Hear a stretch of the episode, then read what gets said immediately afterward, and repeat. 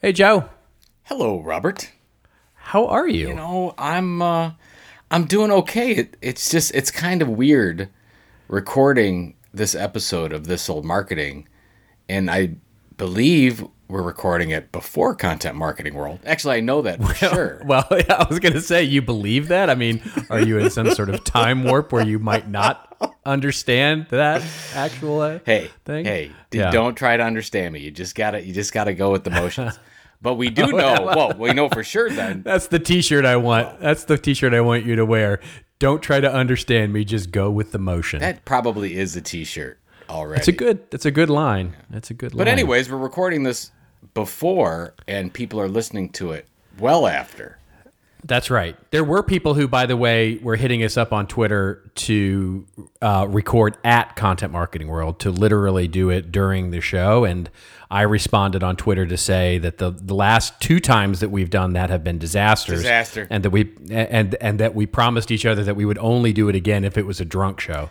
actually that's not a bad idea but I, that's, what, that's what I said too. It might not be a bad idea. I would get together and just drink and it didn't just happened to record it at the same time. Exactly. You can't call Yeah. it this old marketing podcast. a show. Say, No, it's "Oh, not yeah, a show. It's just yeah. They were drinking and okay, there was a recorder and you know Somebody recorded the festivities. it Yeah. happened. But yeah, we uh, when we did the analysis, it was first of all we didn't enjoy ourselves. You and I in the same room, you know, you got to watch it. We're it's not always pleasant, so people need to know this. The second thing is, is that they didn't perform well at all. I don't. No, they did not. They did not. That was the thing. I mean, there's too much noise, um, and quite frankly, when we do it, you know, the one time we did it in a bar and had like a little event around it, people they didn't care. They were just there to drink. They was like, and two chuckleheads off in the corner, you know, talking about marketing was was ridiculous. And the other time that we did it, where we actually segmented off a part of the show, and you know, we were like those two old guys sitting in the booth, right, where everybody's walking by the booth, going, "Hey, I just want a stress ball. I don't, I don't need to listen to these two guys. it's like- Can I just?" It was weird Get- when somebody came up to you and says, "Do you need to scan my badge?" Uh, Exactly. You're like, what? You know, Scotchy, Scotchy, Scotch. That's, uh, you know, Scotchy, Scotchy, Scotch, That's, Scotch, basically Scotch. it. Well, that's all I got to say about that. All right. Well, should we get this thing started? Might as well. All right. Let's roll. And now for your listening pleasure, here's Pulizzi and Rose, P&R with This Old Marketing. Take it away, boys.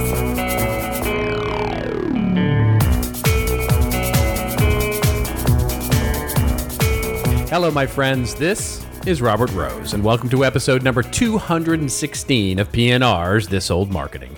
Recorded Thursday, August 29th, a little early because of Content Marketing World. And with me as well, my co host, my colleague, and the guy who could actually replace Andrew Luck as quarterback of the Colts, Mr. Joe Pulizzi. How are you, my friend? I'm doing well. I do have a question for you, and I don't know. I maybe I've asked this before, but when you introduced yourself for the first time to your wife, did you say, "This is Robert Rose"? Do you do that on the phone when you answer the phone? I do not. I do not. This is. Do you say this? It is. It, is Robert Rose. Do you do that? This is a stupid question. Um, Seriously, you you probably can't do it without doing the little pause thing because you've done it so many times. There, there is that. Yes. No. And the answer to your question is no. It, this is my uh, little throwback to Ryan Seacrest. And by the way, it's become look. It's not because of me by any stretch of the imagination, but it has become a podcast trope um, that people have made fun of, and um, and I, I fully cop to doing it. So many people do the Ryan Seacrest. You know, this is American Idol. I mean, they do. You know, this is the name of my show, and I, I, I just sort of naturally started doing it, and you know, it just stuck. It's- but it's no, I did bad. not I- introduce myself to my wife that way. I enjoy it. I mean, I have no problem with it. But you could have just done the "This is Jeopardy." I mean, you could have just done you, you know, very right on key, boom, boom, boom. But just you did the Ryan Seacrest. I did. I did. Yeah, I could have also. I could have also come. Let's get ready to podcast. Oh, thank God you didn't do that. one. yeah, I know, right? Oh. You know. Speaking of yeah. Ryan Seacrest, well, Yes. whoever's at Content Marketing World will will hear this or you're watching the video. But I do a little thing on the main stage about Ryan. That's what I've heard. And that's the rumor that you do little things. Yeah. I basically say that I hate him. I hate Ryan Seacrest. I'm the one guy that hates Ryan Seacrest. Well, he is a little thing. So, um, you know, you could, you, I, I can see why you might hate him. I just there's that's not the reason why I hate him. But I'm Okay. going, I'm not going to give the whole thing away because you know I don't know why. I just don't want to talk about it. I just want to. So there you go. bit. Well, there you go, folks. If you're if you're curious about the reason that Joe Pulizzi hates Ryan Seacrest, hashtag, um, show up to Content Marketing World and you will find out. How's that Actually, for a I'm going to tell you right now, since you you pulled it out of me, I'm gonna. okay. All right. no, I. Does anyone have more energy than Ryan Seacrest? So you get up in the No. morning, he's on live with Kelly and Kelly. I guess That's right. with Kelly and Ryan now, and then you know, so let's say you're watching that in the morning, and then you go, you got to go somewhere, right? You get in the car. Well, he's on iHeartRadio. He's got a show. You're either listening to it in the car or you're listening to it online on your favorite podcatcher, whatever you're doing. You're listening to him there. And then, you know, you get back from work, you have some dinner, you turn on the television, and then he's going, This is American Idol. He's doing all that. The man Right. is not human. There's no way. it- That's not a normal human. he is a very very busy man you know the thing is I, he um he i know for a fact because i've i've seen him interviewed about this he he idolizes or idolized i guess probably past tense is the right word uh, casey kasem. And uh, he always you know talked about how casey kasem was one of the hardest working guys in show business and had a million things going on. And i think he has sort of the same philosophy. And i you know when you're making that much money and you have that much coordination and people to help you through your schedule, it makes it easier. But you're right. I mean, he's just he, he's just a little madman the way he runs though. around. I did, you know, I, you know, I don't want to say. Look, I, I am, I, I can't. I'm not a professional. I'm not a doctor. I can't analyze these things.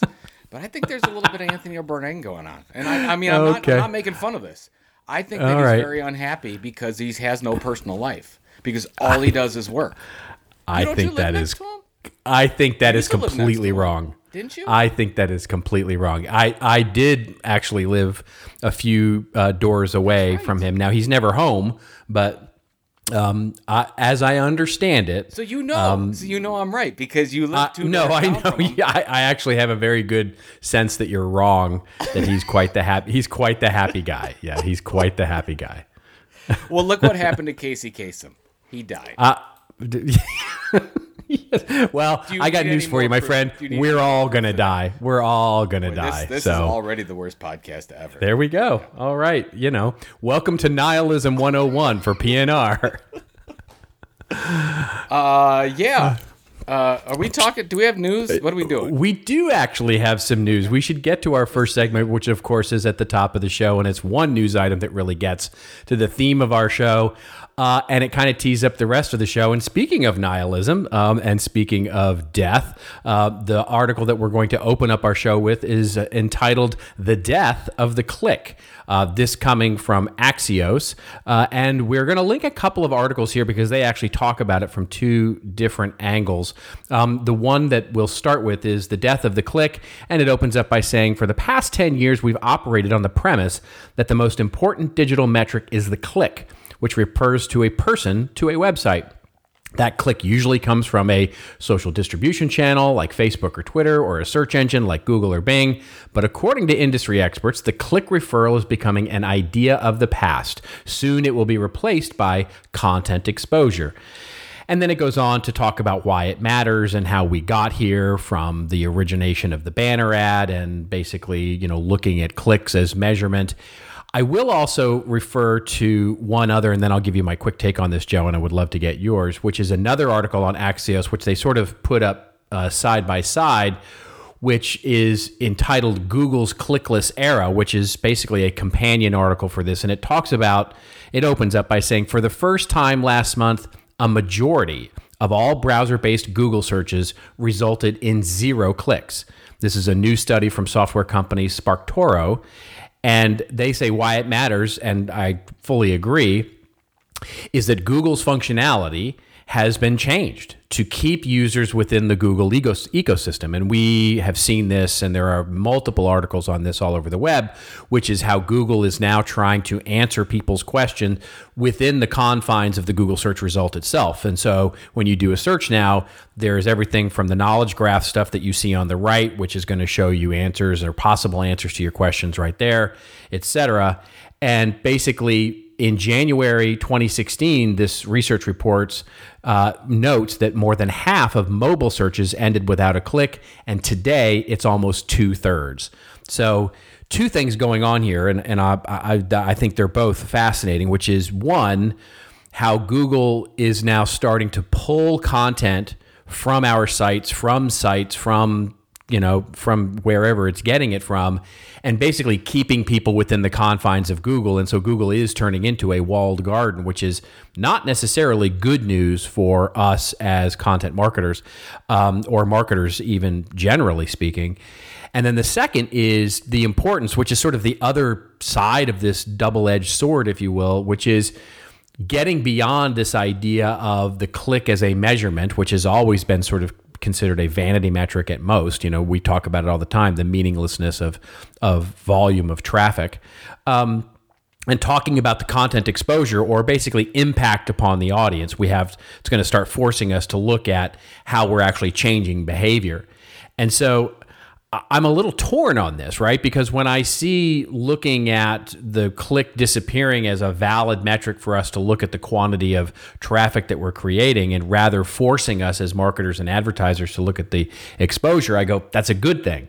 But at the same time, getting people to not click into my site and get not click into my content is not necessarily a good thing because then I can't measure either thing. I can't measure whether or not they arrived and I can't really measure the impact that I'm having because they never arrive to my content to, in order for me to know that. And so the insight that I'm missing is something that I'm really worried about as as a uh, as a content creator. And what do you think about well, this? I, I didn't even know you were going to go that direction, which never happens. But no, I'm just um, do you think that there will be a time when Google won't need any external content for their search engines to run.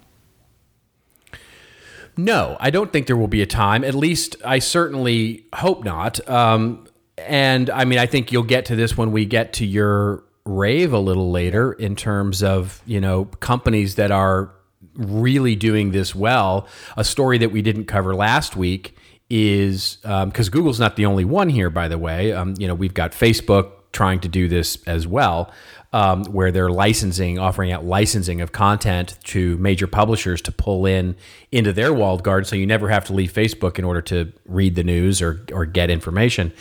And so I I think it it, it will always be the case that Google and Facebook and other walled gardens will need external content in order to serve up answers and information, inspiration, entertainment to audiences.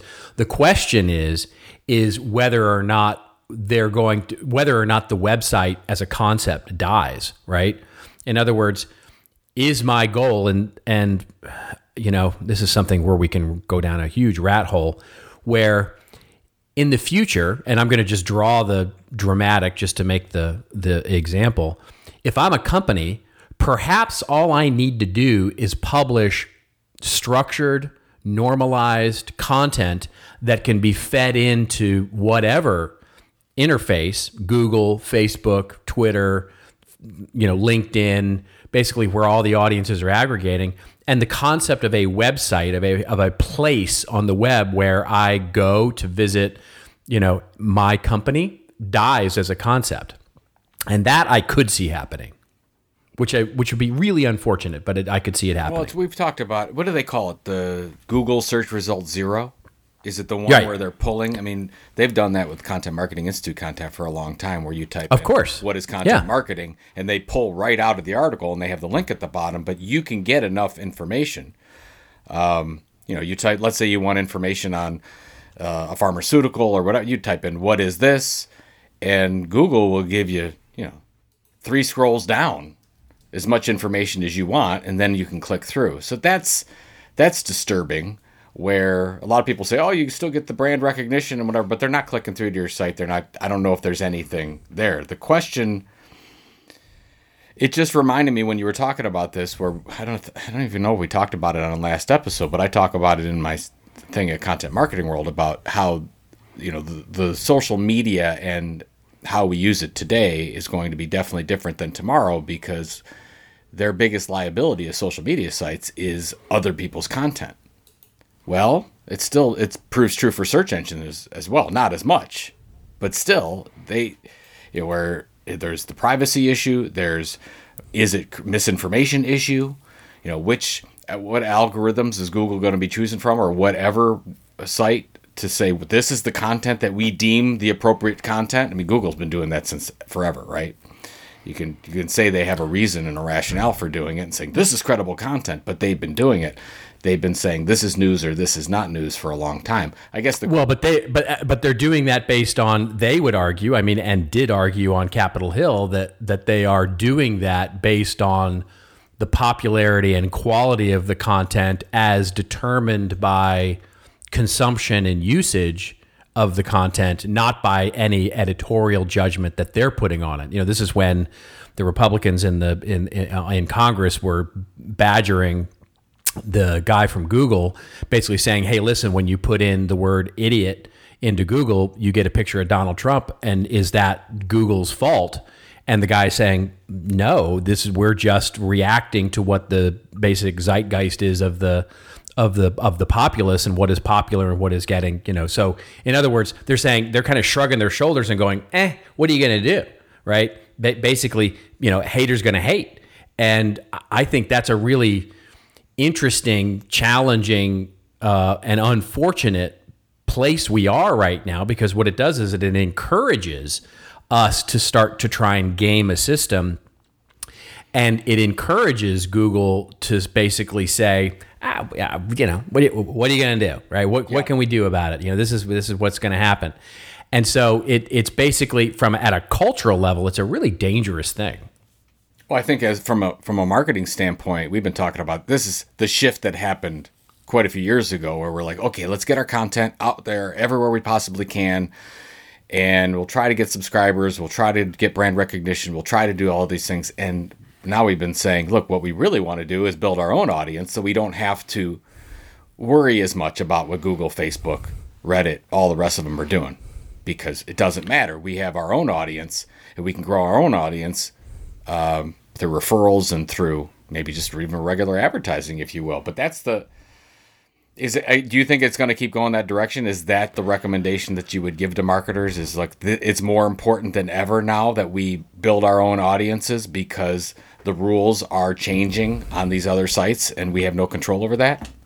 Yes. I, here's the thing. It's it's what we can do, right? It, it is it, it is what we can do is to continue to be trustworthy and develop high quality, trustworthy uh, content, and engage our audiences with that content no matter what we do right i don't care if you're a newspaper or a publication or a community newsletter or you know a marketer if we are creating content that is in some way designed to add value to an audience's life that's all we can do in this is just to continue to to do that and build in that subscriber base that wants to hear from us because that is the only thing you can do in an ocean filled with you know companies like Facebook and Google that have a vested interest in popularity.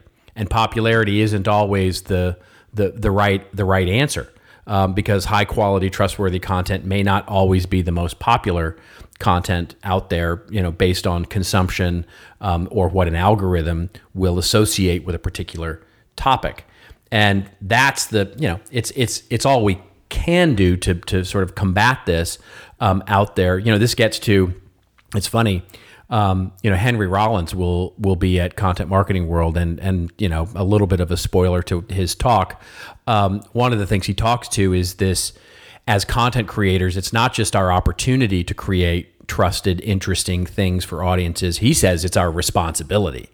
And I agree with him. I think as marketers, as people, as humans, it's not only our opportunity to create business value through this, it's our responsibility as humans in the world to create trusted, interesting things with our communications. And so, yeah, I, I, you know, but I'm a hopeful guy, right? I am not a, I'm not a, I'm, you know, to the theme of the show, I'm not a nihilist. I don't think we're doomed. I don't think the the fuse has been lit, as it were. I think we can defuse this bomb. So um, I'm hopeful. It's interesting. I saw this. I think you saw it too. Uh, Jeremiah Owyang had a tweet that went out, and it said, "1999, subscribe to my e-newsletter. 2009, follow me on social media. 2019, subscribe to my e-newsletter." Yeah, it's just yeah. gone back Yeah. and forth. I can't see it in 2029 being follow me on a social channel, but who knows? It's- I don't. yeah. I don't think we're. I think we're we're in for the next couple decades of building out our audiences however we can, yeah. Um, and and kind of battling this trend that you talk about on Google and Facebook and and all the other social media sites that that really we're we're getting more and more helpless on those channels because they continue to change the rules. Yeah, I mean, you know, when we when we first started this stuff in 1999, it was the super information highway, and we were gonna. It was the open and free web, and oh my God, what are we gonna do? There are so many places to get information, and we are going to, you know, have you know abundance of sources, and it's going to be hard, and we're to have all these websites to go, you know, you know, surf and fragmentation of audiences, et cetera, et cetera. And interestingly and ironically, what we're seeing is sort of the aggregation of channels, right? The aggregation of walled gardens is has begun, if not in full swing. And we've started to see that, you know, really it's only a handful of apps and a handful of websites that 90% of the people ever go to. And if we value the open and free web and information and creating, you know, interesting content, we've got to you know we've we've got to fight this to some degree you know? And uh, again i, I know i'm i may be sounding a bit pollyanna or, or a bit you know sort of uh, naive in, in sort of what's actually going on here but I, I i do believe that we've got to you know because there are opportunities here as well right? I'm not suggesting that we can't optimize our sites for search engine optimization and we can't use facebook for getting to our audiences et cetera et cetera but there are overarching issues here that we just need to be aware of that that otherwise we're going to just find ourselves an island out in the cold That's not optimistic. I mean, you just said you were an opt- optimist. But I, I am optimistic. I think we can change it. I think we can. I think we can, as a as a as a group, certainly as content marketers.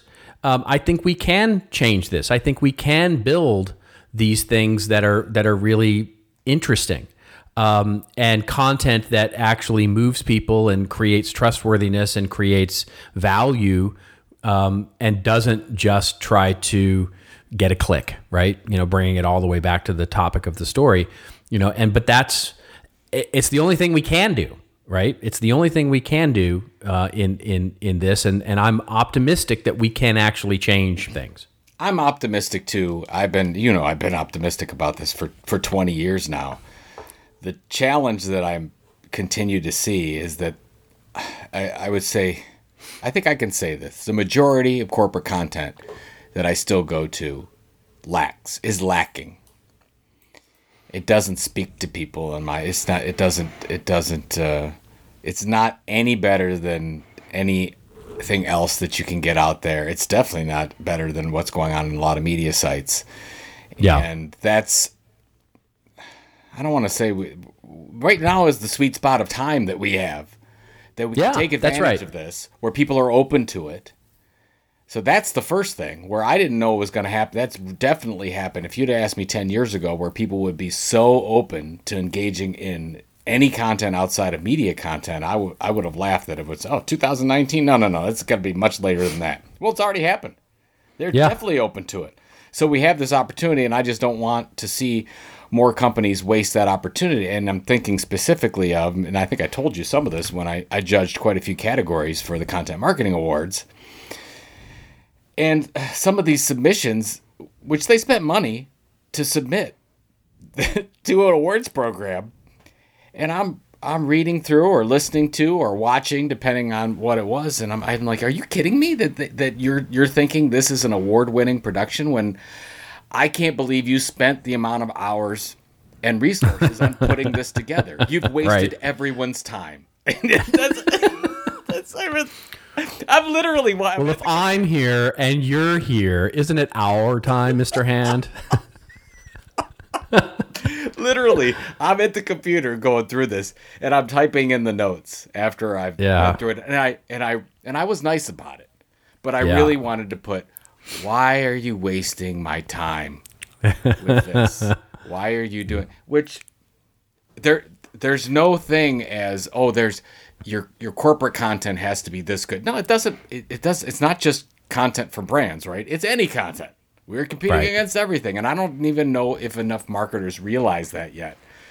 Where they say, you know, oh hey, I'm doing content for Coca Cola. It's got to at least be better than Pepsi's. No, it's got to be better than everything else out there. That's right. I just don't know if we've gotten there yet. So Yeah. All right. Let's. Uh, we've beat the death of the click to we death. beat that one to death. Um, so let's move on to our story. And this is the next segment of the show where Joe and I each pick a couple of things out of the news that has our attention in the world of marketing. And Joe's article this week um, is why marketers can no longer ignore audio content. Um, weird and meta since we are doing audio content as we speak here. This from the good friends at Contently um, and their wonderful blog, The Content Strategist, which, by the way, is an amazing blog. You talk about a company that's actually creating high quality uh, content. They do a fantastic job. And the article opens up by saying, in a new study on content formats, Edison Research, another company doing amazing content, Tom Webster and the folks there, uh, found that interest in Facebook content is still in steady decline. In fact, in their published report, the Infinite Dial. The researchers state that 15 million users have stopped using the social media platform since 2017. Perhaps less surprisingly, the drop off in usage is most obvious with people under age 55. Far and away, Facebook remains the most often used platform, but it's not necessarily growing. So, what is everyone younger than 55 doing online? Twitter and Pinterest usage remains unchanged, but Instagram and Snapchat have seen a steady increase. Uh, and that all tracks with the common understanding that young people and their online habits, they're more comfortable with ephemeral content, multimedia, and they're way more likely to share content they enjoy. The article goes on to talk about audio, branded podcasting, and podcasting in general as being a huge new trend uh, for not only for just broadcasters and content creators, but specifically for marketing and even thinking beyond the podcast into other audio formats as well. What say you, Mr. Pulizzi? Is this uh, what's going on here? Yeah, audio of any type. I mean, now the the study talks about 17 hours a week of online audio consumption that has doubled uh, in, over the last, I think, six years. I think that you're going to see that number double in the next couple years. I think we are in the sweet spot time. I said that. I just said that's two mentions of the sweet spot. I might. I might say it again. Uh, we are we are in a critical time for content creators. I think to get ahead of the curve. And it's funny because we've most every presentation I go see, everyone talking about this on marketing blogs are saying, "Oh no, no, is it too late to catch the podcast train?" I, I think it's just right there's so many people still not doing this, but the ones that are are totally diving in 100%. And we know this because you know you and I have talked to the listeners of this podcast. Yeah. That it's you know as soon as it's released, they'll go ahead and listen to it. I have no idea why they do that, but they do it. It's the most intimate channel. And if you look at smart speakers where you have I think one how many hundred a hundred million Alexas out there? uh, That's right. Out there, and it, it- we we barely scratched the surface of homes that have this. There's so there's there's not even enough Alexa skills out there, which is basically how they package their audio content. Where I think that's an opportunity for brands to get on that. Uh, it's like the early days of web. Um, I I really am trying to compel more people to look at this seriously and even to say before you would look at video you should be looking at audio audio because it still is because of all the things that I just mentioned but it still is the one area where you can multitask why you can go you can go work out You can be mowing the lawn. You can do whatever you're doing and still listen to something rather than uh, the people that I can't stand who are driving around their cars and looking at their phones. So right. I, I just I just think that I what I wanted to say, and I think this uh, research backs it up to a bit, is um, we're not too late. You know, this is almost like getting on into social media at, at 2009, 2010. Still early days, been around for quite a few years, but still very, very early days. I think you're going to see this thing really take off in the next couple of years. Brands are getting behind it big time. Media companies are getting behind it big time. And I think if you can entrench yourself now and build a loyal audience online right now, that'll make a difference for you in the next year, two years, three years. So I don't know if you agree with all that, but I Oh, think it's a hundred percent. Yeah. I mean, a hundred percent. You know, says the guy now with two podcasts, right? I mean, so, um, you know, it's it's, I, you know, first of all, uh, the reason I agree so much is just because I enjoy it so much. I mean, I I truly enjoy doing audio content more than I do writing. Um, you know, the the creation process for me is is a, a, a, a truly a labor of love you know, I, it, I think Ann Handley said this. I, I, if not, I'm just going to attribute it to her anyway. Where with writing, it's the kind of thing where I hate writing, but I love having written. Um, and with audio content, I absolutely love the creation process. Um, I do. I love producing this show, and I love working with you on it, and and figuring out the script and all that stuff. It's just you know, for me, this is a joy. So it's not only something that I think is going to increase in popularity, but it's just for me, it's a it, it's an absolute joy as well. Well, yeah, it's. I think the thing that I can't get over yet is how fast the whole smart speaker movement has come and how much additional content is going to be needed That's right. quickly. Yes. quickly. So if you are in any kind of how-to content industry where you can, you know, think about this as 2006, 2007 on the web, where if you did Yeah. how-to content in a certain category, you dominated search, right? You were there number one. Um, you know, I when we did that in content marketing comes to example. I mean, I I still remember writing that what is content marketing piece. We wrote that in 2007 and that thing still gets 500 to 600 people a day going to it. It was written 12 years ago. Right. I think that's where we're at uh, with audio and how many things are how to. Now it's not just how to. I think there's you're going to be at a point where it's it's getting to that point where you could be walking through the room and say play this old marketing and the ep- latest episode would would come around. I think you could do that on, You can Google Play. You absolutely. Yeah, you Google you can can absolutely already do that. Yeah. but I don't know about uh, Amazon yet. But Amazon and their audiobooks, that's the other thing too. We're not just talking about podcasts. We're talking about all audio content here. That's right. So big opportunity. It's going to be big. wasted. It's going to be big. Big. it's going to be of- huge. Speaking of content marketing awards, though, I did listen to quite a few podcasts, and that's where I was impressed. I was Yes. I was There's some so good much ones. more impressed with Yeah. the audio, audio content than the video content. Mm-hmm. Which is odd, because people always think, "Oh, I got to be doing video, got to be doing video," and I'm like, "No, you don't. You don't have to Well- do video. I mean, Video is an order of magnitude harder to execute well. I mean, that's just gosh, you know, it's yeah, it's really it's really hard. You've got lighting to think about, and then and you also have audio. Um, in fact, audio is one of the most important components of great video. Um, and yeah, it's just I mean, trust me, I've have having spent the last two months trying to figure out my own video strategy. It's it's it's a, it's definitely difficult. But you don't love that like you do audio content. I That's don't. That is- People that is correct. Sense the passion. That, need the that is Rose correct. Passion behind. That's They're exactly right. They're like, I don't, I don't sense passion. I That sense exactly Ryan right. Seacrest. All right, let's move on and to our next story here, which is one that I picked um, and fits right in with the theme of our show, um, which is Google's new web privacy statement. Um, by the way, huge hat tip here to listener Igor Bielobradek. I hope I'm pronouncing your name correctly, Igor. Um, and this, he sends us an article from Ars Technica, um, which is why some experts are skeptical about Google's new web privacy uh, statement here. And the article basically opens up by saying Google's Chrome team is feeling a little pressure from competitors over ad tracking. Um, Apple has long offered industry leading protection, um, although they just came out and said they were listening to Siri things, speaking of audio content, um, against tracking cookies, while Mozilla recently announced that Firefox will begin blocking tracking cookies by default. Microsoft has been experimenting with tracking protection features in Edge too, although nobody on the planet actually uses Microsoft Edge. Um, they don't say that. That What was my Microsoft commentary Edge? there. What is that? yeah, I'm right, sorry. exactly. It's kind of. I, I think it's a sort of a browser. Anyway, Is that like Google has a problem? Is that like Alta Vista? No, it's more like uh, uh, it's more like uh, uh, oh, I don't know, uh, like Netscape, like Netscape Navigator. Used love Um, Netscape Navigator.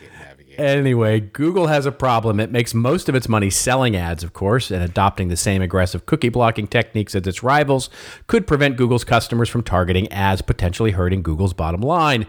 So, in a blog post last week, says the article, Google's going to outline some new versions of their privacy vision. And they basically goes on to explain those privacy visions, basically saying, "Hey, we might start blocking cookies," or in what I think is probably the most interesting um, aspect of this and weirdly disturbing aspect of this is where they would block tracking cookies against what they're calling a cap, a privacy budget, where if your browser reaches um, a cap, in other words, the site is demanding more data than the browser wants to give it, it'll start giving fa- false and or generic data as a uh, result of that, which is just odd to me. Um, anyway, so they go on to talk about how privacy uh, experts remain skeptical about all of this. And Igor, who sent the thing over, I think has a really good point. He, he, he basically said, Hey, listen, here's my take on it. He says, You don't need to track people to run ads. And his business is all about ads. He says, You just don't.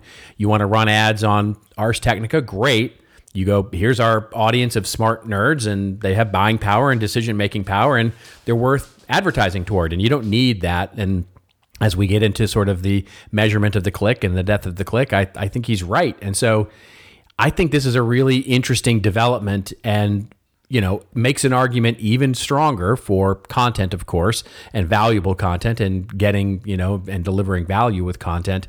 But uh, but what say you? What do you think about uh, about this Well, you're right that you only need so much data to throw out an ad. You don't need much at all. And that's where you've got the Apple and Mozilla throwing out their search engines and they're saying That's right. Of course, they're they're the ones that are saying, "Hey, we don't need all this data. Why Google? Why do you need all this?" Of course, they're not in the advertising business, but this is not about advertising. I think that's the thing. This is about data collection. yeah And if you watch The Great Hack on Netflix, which talks about the Cambridge Analytica thing, uh, the main one of the main characters in this so that worked for Cambridge said that data is the new oil. Data is the most valuable thing in the world right now, and that's why you have trillion dollar companies that are trying to get as much data as possible. And this is why Google is trying to do everything they can because every little bit of data that they get, they are monetizing. We don't even know the ways they're going to monetize it. And that's but the, the issue is is that w- will Google do good or evil with this? That's the issue where we don't right we don't know. Uh, even though they're always about doing good, or they say they're always about doing good. This is, I don't know if Google can get out of this. I know quite a few people that actually move from Chrome to uh, Safari or Yeah, based on the defaults. I use Firefox. Yeah. I use Firefox Yeah. all the time, and uh, because uh, in a lot of cases because of this privacy thing. I don't know. Where do you think it's going to go? It, uh, I I- think you they're, know, I- they're, they're trying to save their livelihood for one thing, the advertising thing, because they they can. They, they there is the the idea of they can do more with advertising with more data. I know this, but I think it's this is not about advertising. No, this I think ultimately this is I think you're right. This is the acquisition of data and how it is being acquired. That's the real that's the that's what we're really talking about here. I mean, this gets to what we want to talk about if we want to talk about GDPR and CASL and CCPA and all of the new privacy regulations and data regulations that are coming down. Um, people are um, research is showing this. People are starting to care more. So this is going to become a thing over the next few years, and we're going to have to deal with it as marketers. And to me, it's, you know, it goes to everything we've been talking about in the show today thus far, which is how are we going to fight um, and work in a world and design systems that actually get people to want to, you know, consume our content. It doesn't matter who we are. It doesn't matter if we're in journalism, if we're in, you know, or fake news or in marketing or PR or what government, nonprofits. It doesn't matter what we do. The fight today is how do you get people to want to consume content because the ability for us to force it into people's laps is disappearing. And that only becomes more problematic as you start to see, you know, trends like these. And people like Igor are right, basically. You know, that doesn't mean that advertising has to die, it just changes. An uh, interesting fun fact, and I actually talk about this in my agency workshop, is that if you look over the last hundred years, literally a hundred years, the amount of money that companies have spent as a percentage of GDP on advertising and marketing has not changed. So, in other words, our ability to collect more and more personalized data has not changed. And in fact, it's actually gone down, by the way, as a percentage of GDP over the last 10 years. So, it's not like we discovered this new data oil thing and went, great, now let's go invest in advertising because that's the most amazing thing ever basically it's the same money. The only thing we're doing with that money is shifting who makes more of it. And what we've done is we've basically taken all of the advertising dollars and put it into the hands of two companies, which is Google and Facebook. And so we're not spending any more, it's just where we're spending it. And so uh, us getting good at creating more and more value for consumers only helps us focus in those where we're spending our money and, you know, how we're actually, you know, getting long term value out of that investment. I was so intrigued by this idea that we own our our data as property. Uh, yeah. The the Great Hack. So if you haven't watched The Great Hack on Netflix, first of all, you should watch it. It gets a little slow in, in areas, but as a marketer, you should watch that. And basically, there's one professor there. I forgot forgot his name. I think we talked about it in the last episode where um, he's trying to sue to see sue Cambridge Analytica to see his data and to see right. basically how they used his data and what they used. And what not talking about anybody else, just him. He uh, Cambridge Analytica didn't give him that, and they paid a fine or whatever for not giving him that. That's right. But it's interesting that could that in the next couple years be a thing? It seems to be going that direction where oh here's the data that's out on me. I'm going to allow this data out on me, not allow this data out on me. And here's who can see this data, and here's who can see that data. I don't know. I mean, could we be going that direction? I, it's I don't. I think most people don't care, but no, I think you're right. For the most part, people don't care that much. Care? Yeah, but well, they'll. When will they? When will it just become ineffective? Right? I mean, it, it's not even really about some major revolt in the streets where you know people get so fed up with data collection that they that they protest. I don't think that's ever no, going to happen. No, but what happens is is that you get companies like Apple theoretically we'll see if they can execute against it or companies like Firefox or other companies that will differentiate on protecting you and giving you access to and some other companies you know, where they might actually start to differentiate on how we treat your data, et cetera, et cetera. And it becomes a marketing, it becomes a marketplace, you know, differentiator. And so you start seeing people being attracted in many ways, like they're attracted to companies that are doing good for the planet now. You become, you start to see audiences and or buyers becoming more attracted to people who have better stewardship over your data than others, and it just becomes a a mean, you know, a disappearing you know thing right over you know over over time. Wasn't that what Ello was supposed to do? Right. Seriously. Right yeah it was. It is. Yeah it's what you know it's what Ello is supposed to do. It's yeah. what DuckDuckGo is supposed to do you know. And you know look here DuckDuckGo which nobody uses quite frankly you know very few people use but it's a profitable business. They do very well. DuckDuckGo is doing just that's fine thank you very much. that's the search engine my son uses. Yeah It's it's He doing just fine else. financially. Yeah, he won't use anything. They've they've got a they've got a niche audience that cares deeply about the way that data and advertising work, and they're they're doing very well. Thank you very much. there you go. So there are Yeah. options out there. There are options, absolutely. Hey, you know what?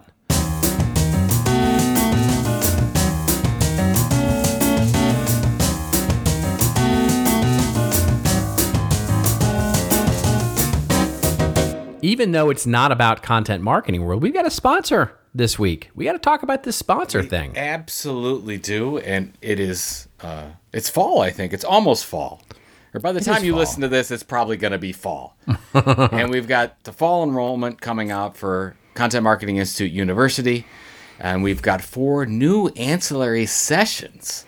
I think that you uh, don't you produce all the main sessions, Robert? Is this you?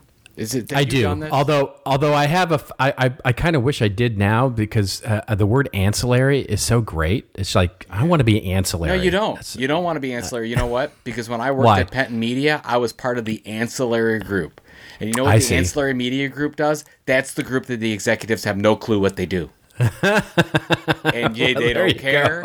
And if they get rid of you, they don't know. well, then maybe we shouldn't. knows. Maybe we shouldn't describe these lessons as being Ancillary. Ancillary. Then thinking, these are four additional lessons. they're amazing. They're- differentiating lessons. so basically, yes. how, how we've got this set up here for CMI University is you've got six hours of core modules from Mr. This is Robert Rose. so from, from Robert Rose. And then we've got additional lessons from Andy Crestodina, uh, Yeah. Jenna Reef, and Jenny Maz- Ma- uh, Magic, uh, Tom Martin, uh, Joe Lazauskas, all amazing people. Phenomenal, sessions. people. Phenomenal sessions. And uh, by the way, you probably either need additional training for yourself or for your team. Most likely, if you're listening to this, it's for your team. So you should sign up. Go to uh, contentmarketinguniversity.com for more details on this. It really is not that much money and it's to- total value. Uh, you should go ahead and enroll. You can use the coupon code PNR100 to save $100 off fall enrollment, and that ends September 30th, and then you can't get access to it. So basically, right? Isn't that correct, Robert? That is correct. Yeah, so that you- is absolutely. You've got it exactly right. you got- it's almost as if weeks. you helped develop that prop. Yeah, that who- that that product. I didn't. Yeah. Yeah. So I don't know if I did. Maybe I did. Maybe that was me. I don't know. But I can't take Yeah. credit for this one because whoever did this one, much smarter. It's amazing. Much smarter. Absolutely. PNR 100 Absolutely. to save $100 off fall enrollment. You have until September 30th, 2019 to make this happen. ContentMarketingUniversity.com. Hashtag not ancillary. There you go. It's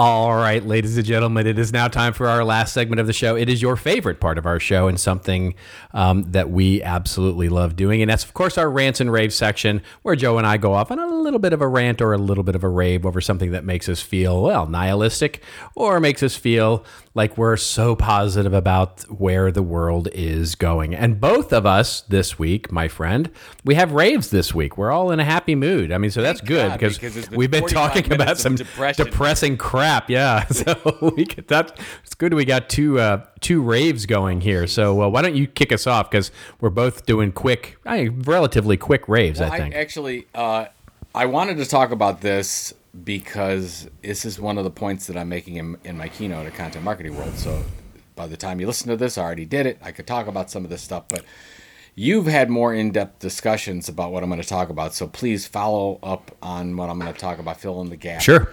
Um, so I had a nice little email exchange with uh, Amanda Todorovich, who runs uh, web content basically now at uh, Cleveland Clinic and one of the largest health institutions in the world.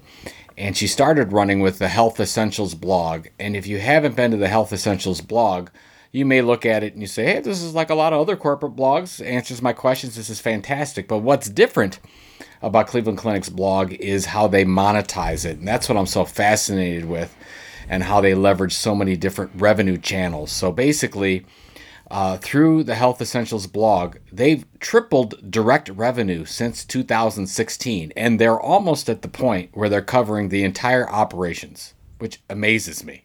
I mean, just think about that. If you entire you covered all the marketing expenses you have, and you can cover it through revenue through your blog. I mean, that's exactly what Cleveland Clinic has been able to do, and they do this in multiple ways. First of all, they have display ad revenue, both direct and programmatic, and that's the biggest of what they do, and it's it's easily a seven figure uh, program that they're running. So we're not talking about you know a couple thousand bucks here and there. This is big stuff.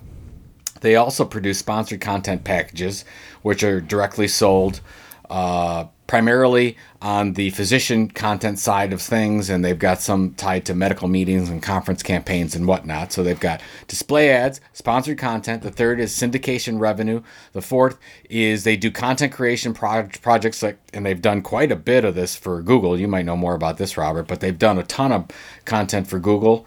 Uh, and then, of course, they have you know traditional content marketing goals if you will where their their job is to drive patient volumes and that's so that's the goal the initial goal of the site is that's what they were trying to do more and more patients coming into cleveland clinic facilities. So that helps to do that. And i just think that this is incredibly amazing how they've been able to do this. Um, amanda has done a fantastic job. Robert you and i have known amanda for a long long time. Uh, and she has some very ambitious goals which I think they'll be able to to hit. But it's interesting to see how you have a healthcare provider who created a blog who had a very simple purpose, but in the back of their mind, they always knew that, that they could drive revenue, and they started to experiment, uh, you know, five years ago, and now they've gotten it to a point where this is a full blown media organization uh, that is driving significant revenue and is growing at an amazingly fast rate, and um, I think that's where a lot of brands. Um, I think that's where we need to go. I think that if you're not looking at five or six or seven different revenue uh, opportunities in what you're doing, maybe you're not building an, a loyal audience enough. Now, do you have to do this? No, I don't think you have to do this. But why wouldn't you if you Right. have the opportunity to? uh, because basically this was what we're seeing, right? We're seeing the media model. Media companies are creating products, uh, and you've got companies like Cleveland Clinic who sell products and services, and they're now creating media products. Everything is the same. I think we talked about it in a book called Killing Marketing a couple years ago. So I don't know if you have anything to add to that, Robert, but I just wanted to do an update. I'm so uh, proud of what Amanda's been able to do, but I want uh, the listeners to know about what she's doing uh, because this is a great model to learn from. It's yeah. I mean, look, I'll, I'll I'll quickly add one one sort of layer to this, if you will, which is the content operations part of this, because what is so magical about what they are doing there, and I say magical like it takes some extraordinary power, but it was literally just them thinking it through and putting together a formal strategy for this is you mentioned that one of the things that they do, of course, is to drive a marketing goal, which is to put, you know, quite frankly, you know, increase patients, right? Increase the engagement of of new, you know, new opportunities for them to drive business. And one of the things that they've done is they've separated out the two sort of functions is they've looked at health essentials as a product. It's a product, and she's got a whole presentation on this where she, you know, and you've heard us, you know, ramble on about this idea forever. Is that they look at health essentials as a product and they staff it and promote it as such. Now, when they when they look at the overall content strategy and operations group, she's got a colleague that is that is her peer that handles basically all of the other kinds of content, right? Everything behind the login and where your doctor's office is and where this is and the surgeons that are available for this time and basically everything that, you know, here's your, you know, your overview and all those kinds of things. Basically website content if you will or app related content if you're a if you're a customer of slash patient of Cleveland Clinic. Then there if you look at it like a Venn diagram, each of them has responsibility for some creation of that content because some of that content overlaps. And they've set up a partnership between the two groups and they have teams. So her part of her team is responsible for producing that sort of web oriented marketing content. And she's got specialists who deal with things like CMS templates and putting content together. And his team also helps her with things like CMS templates and working with content that's a little more thought leadership and, and, and those kinds of things. They've created a very discreet and focused strategy about where things are done, the process, the way that content is produced and basically created, quite frankly, a content program that pays for itself, as you mentioned, right? That is an incredibly powerful thing because we all have to create more and more content, as we've been talking about ad nauseum on the show today. But how do we do that in a way that funds and creates more profitability for our organization is the question. And they've just done an outstanding job of it. When, when's the last time you talked to Amanda about this? I'm just curious. Uh, uh, like three weeks ago. Three weeks ago. Okay. Because yeah. she she told me that she's now responsible for all content across the Cleveland Clinic website. So yeah. That's the and I don't I think you you mentioned that, but I don't want to gloss over that how where she came from, you know, the the content marketing side, if you will, and now she's taken over the whole thing as a business. It's just amazing. So yeah, it's incredible. It's incredible. You, so All right, well, have, I have you have a rave I have a very, very quick rave. Um, it is not going to take very long at all because it's just something. The show uh, in the note, notes will link to the Adweek article that talks about this.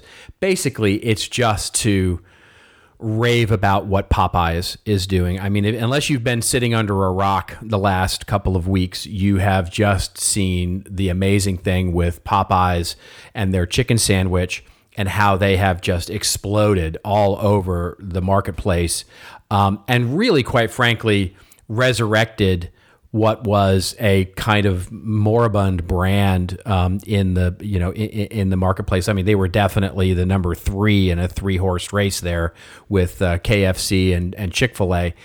And they basically said, you know, uh, you know, we're coming after you, bro. Um, and they, with this chicken sandwich campaign that they've been running, is just I mean it's just a it will be a case study. I'm I know it for a fact it will be a case study in how to do digital, social, integrated marketing and communications uh, in the 21st century because they have just they've just slayed it. Now, the article that we'll link to of course goes through um, much of the fact that the team responsible for this is also the team responsible for things like uh, uh, the you know Burger King um, and some of the other stuff, the agency involved, and so it's a superstar team for sure that has put this together. But I just can't rave about it enough. The the sort of piece de resistance to me was just I, first of all, it's all over mainstream media. So even just from a PR standpoint, I mean, it's just crazy. You know, Gayle King on CBS this morning is in the middle waiting in line for a chicken sandwich at Popeyes to taste test it, and I mean, you just don't, you can't buy that kind of exposure and reach. It's just, uh, it's just, it's just wonderful. The thing that was amazing to me, I was sitting with my wife when we were watching the news, and they were basically Popeyes was apologizing because they're out. You know, they're out of chicken sandwiches. And my wife looked at me and she said, Wow, that's a real bummer. Why would they not make enough to, to sort of meet the demand? And I said, Oh, no, no. They knew exactly what they were doing. They, they, they knew exactly what they were doing when they ran out because if you notice very carefully, what they say is, We're out. Oh, so sorry, we're out of chicken sandwiches. It's really a bummer. If you download our app, and you sign in, we'll let you know which stores and when the new chicken sandwiches arrive in soon. And it's just like, oh, it was just, you know, it was just like little fireworks going off in my head as a marketer going, that's just brilliant.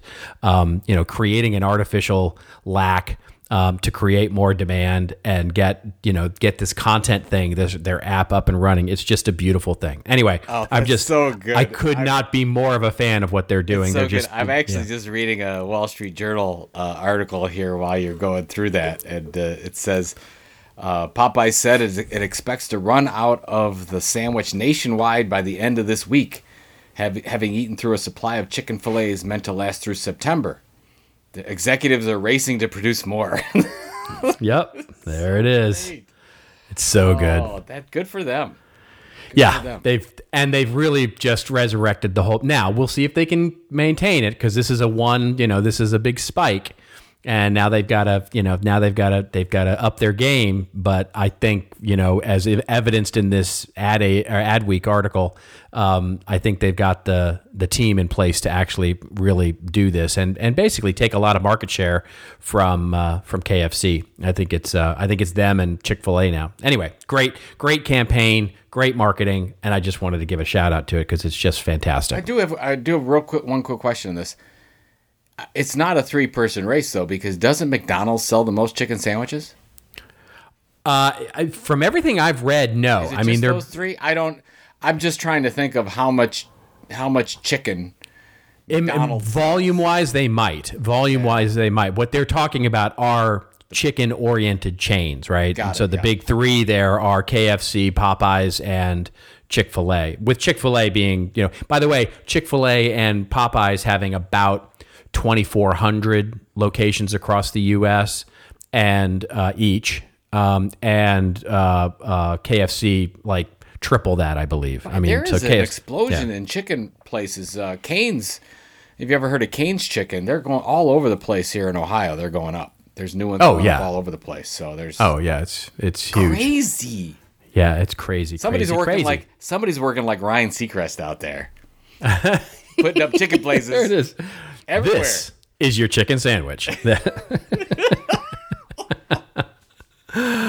All right, where? So I guess I'm going to see you uh, at Content Marketing World next week. Yes, we I will. Uh, you know, by the time people listen to this, you and I will have shared a hug and and more than one cocktail. I Yeah, expect. I'll, I'll be going to your your special invite only party that I can talk about now because you know it's over. Yes. now. and if you didn't yeah, get invited, exactly. too bad. Yeah. No, I'll be, I'll be looking forward to hanging out with you and, and doing our thing and having to be in. Right, the weather here in Northeast Ohio has been absolutely beautiful. It's been mid 70s for Ah. two or three weeks. You're at, you're gonna love it.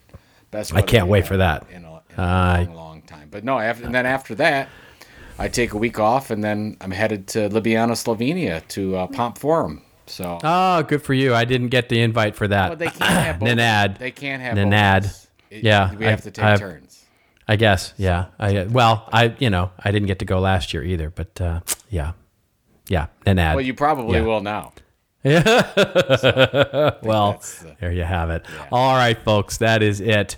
Uh, we're going to sign off. And if you like this episode, number 216, the nihilistic episode, uh, subscribe, won't you? Resubscribe. Get yourself a shiny new subscription if you haven't gotten one um, of late. Our aim, as we said last week, and we have said for a few weeks in a row, we want to be the number one marketing podcast. And that is a goal of ours, full stop. And we need you, obviously, to do that. So thank you for all your encouragement from the hundreds of you that have come up to us at conferences and tell us how glad you are that the podcast is back. We love it too. This is our joy. This is our love. We hope that you enjoy our little silliness and snarkiness and general dorkiness. Um, and as we always say, we're publishing twice a month now, so every other week. Um, and uh, where can uh, is your website up yet? Is it is it now up, Well, Mr. Pulizzi? by the time people listen to this, it's going to be wonderful. Okay. It's going to be Yeah. live. It's going to be up. Go check it out. I'm actually, if you subscribe to the newsletter, I've got a an amazing audio product. It's about 22 minutes long and talks about the three keys to success in life and marketing. So if you would like to know what those keys are, you can go sign up at joepulizzi.com. And uh, and how about you, sir? Does this is, do I have to be the key master or are you the gatekeeper? Okay, jeez. I mean, I'm very simple. I'm a simple, simple man. It's simply contentadvisory.net. Yeah, I would be the Stay Puft Marshmallow Man. Yeah, there Out you of go. those two, I'm sorry, I interrupted you. That's quite all right. It's just contentadvisory.net um, where you can get all the things um, that we talk about um, in consulting and content operations and all those Or you can search on Alta Vista. There you go. And use your Netscape. Navigator browser and get on over there and do a little Ask Jeeves, and you'll be good to it. go. Um, and of course, send us those story ideas, won't you, folks? Hashtag us up, hashtag this old marketing. Um, everything we talk about there um, will be in our show notes um, that go along with the post. And so, remember, everybody, it is your story to tell. Tell it well. We're going to see you in a couple of weeks on This Old Marketing.